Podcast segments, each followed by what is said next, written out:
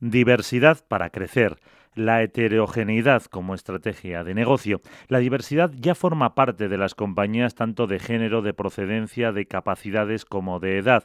El reto para la próxima década será garantizar la inclusión, exigida además por normativas específicas. Para dar respuestas a las necesidades de un mundo globalizado, conectado y cambiante, no tiene sentido contar con un talento homogéneo, y más ante una sociedad concienciada y que exige una diversidad, inclusión y propósito que vayan más allá del discurso y sean palpables, con cifras, unas demandas que además se recogen paulatinamente en distintas normativas y ante las que las compañías deben reportar y otorgar una mayor transparencia. Para Ana Fernández Poderós, socia responsable de diversidad de KPMG en España, el principal cambio debe producirse en la propia cultura de las empresas, abarcando desde los procesos de selección al crecimiento y flexibilidad laborales. Si se incorporan perfiles diversos, pero no se genera una cultura inclusiva en la que todos los profesionales tengan cabida y capacidad de desarrollo, las empresas perderán talento y no serán sostenibles en el tiempo, advierte. La sociedad pide igualdad y respeto a la diversidad y no quiere dejar de lado estos valores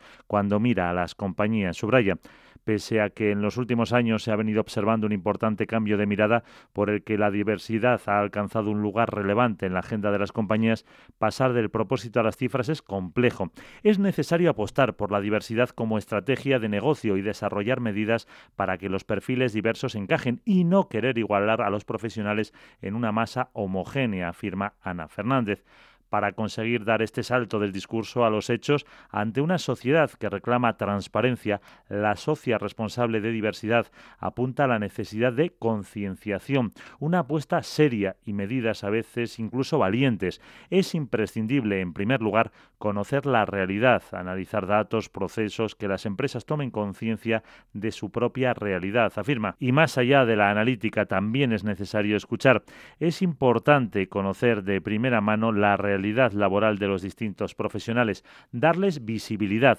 saber, por ejemplo, cómo quieren ser tratadas las personas con discapacidad, hacer un ejercicio de conocimiento y de no negar la realidad, subraya Ana Fernández. Tras el proceso de análisis toca emprender planes de acción, estableciendo objetivos medibles y cuantificables de los que poder hacer un seguimiento. En realidad no existe una medida mágica que garantice que las cosas cambien. Los números se mueven despacio y además de tomar medidas es muy relevante la sensibilización, retar a los estereotipos y eliminar tabúes, afirma. Sin duda, pese a que la conciencia por la diversidad en términos generales ha calado, es la igualdad de género la que ha centrado las miradas en España se ha pasado en poco más de 35 años de que las mujeres necesitaran el permiso de su marido para abrir una cuenta bancaria a que la presidenta de uno de los mayores bancos del país, Ana Botín, se declare feminista. Pese a ello, la igualdad efectiva queda lejos y en la próxima década el reto pasa por convertir los objetivos en una realidad. En el ámbito laboral, las cuestiones como la brecha salarial, el techo de cristal o el acoso laboral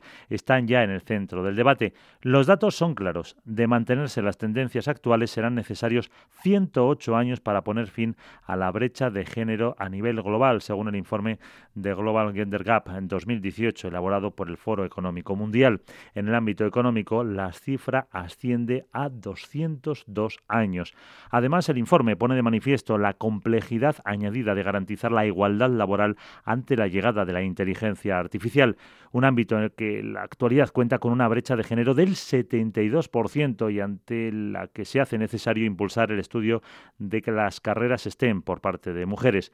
La existencia de una diferencia salarial entre hombres y mujeres que realicen un trabajo de igual valor no solo es una realidad injusta y discriminatoria, sino que afecta negativamente a la riqueza de los países, sostiene Javier Herbás. De hecho, trabajar por la igualdad de género permitiría incrementar el PIB europeo en 3,5 puntos porcentuales, según estimaciones del Instituto Europeo por la Igualdad de Género.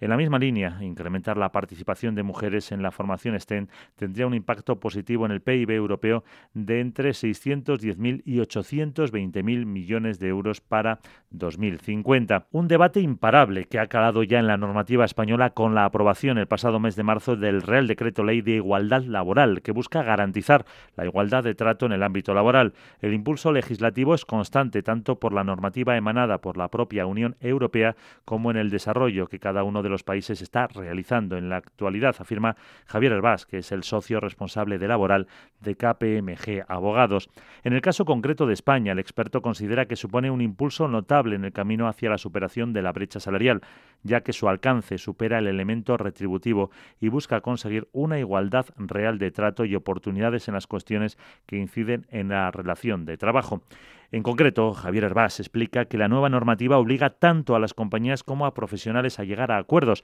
que incorporen el desarrollo de medidas concretas para conseguir la igualdad efectiva entre hombres y mujeres, abordando para ello materias esenciales como la contratación, superación de infrarrepresentación de la mujer, promoción profesional, igualdad salarial, medidas de conciliación y prevención del acoso. El avance de esta normativa se producirá con la incorporación de auditorías salariales. Las compañías deberán realizar un registro de los salarios medios, retribuciones variables y complementos por género y cada categoría profesional o puestos de trabajo equiparables, una medida pendiente de desarrollo reglamentario, pero que cuando se ponga en marcha supondrá un acicate para las empresas. Esta medida ayudará significativamente a la superación de la brecha salarial y sobre todo de la lacra que supone la existencia de diferencias retributivas basadas únicamente en el género, advierte Javier Herbás.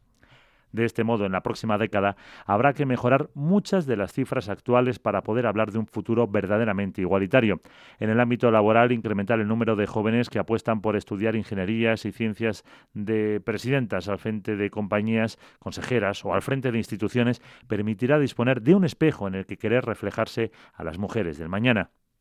romper el techo de cristal por el que la cifra de mujeres se reduce progresivamente en los puestos de dirección de las compañías requiere de medidas contundentes. En la actualidad, la presencia de mujeres en los consejos de administración y en la alta dirección del IBEX 35 fue del 24% en 2018 y del 20% en el total de compañías cotizadas españolas según los últimos datos publicados por la CNMV. Sin embargo, pese a la mayor visibilidad de la necesidad de incrementar ese número de directivas, algunos estudios advierten de la complejidad añadida a la que se enfrentan las eh, profesionales situadas en puestos elevados. El Global Gender Gap Report en 2018, elaborado por el Foro Económico Mundial, pone de manifiesto cómo las mujeres suelen ser seleccionadas para liderar las compañías en crisis o retos complejos o incluso cuando están a punto de ser declaradas en quiebra. Un fenómeno denominado el acantilado de cristal, acuñado en 2004 por los académicos Michelle Ryan y Alexander Haslam, tras un amplio estudio sobre las tendencias de liderazgo en las empresas del FT100.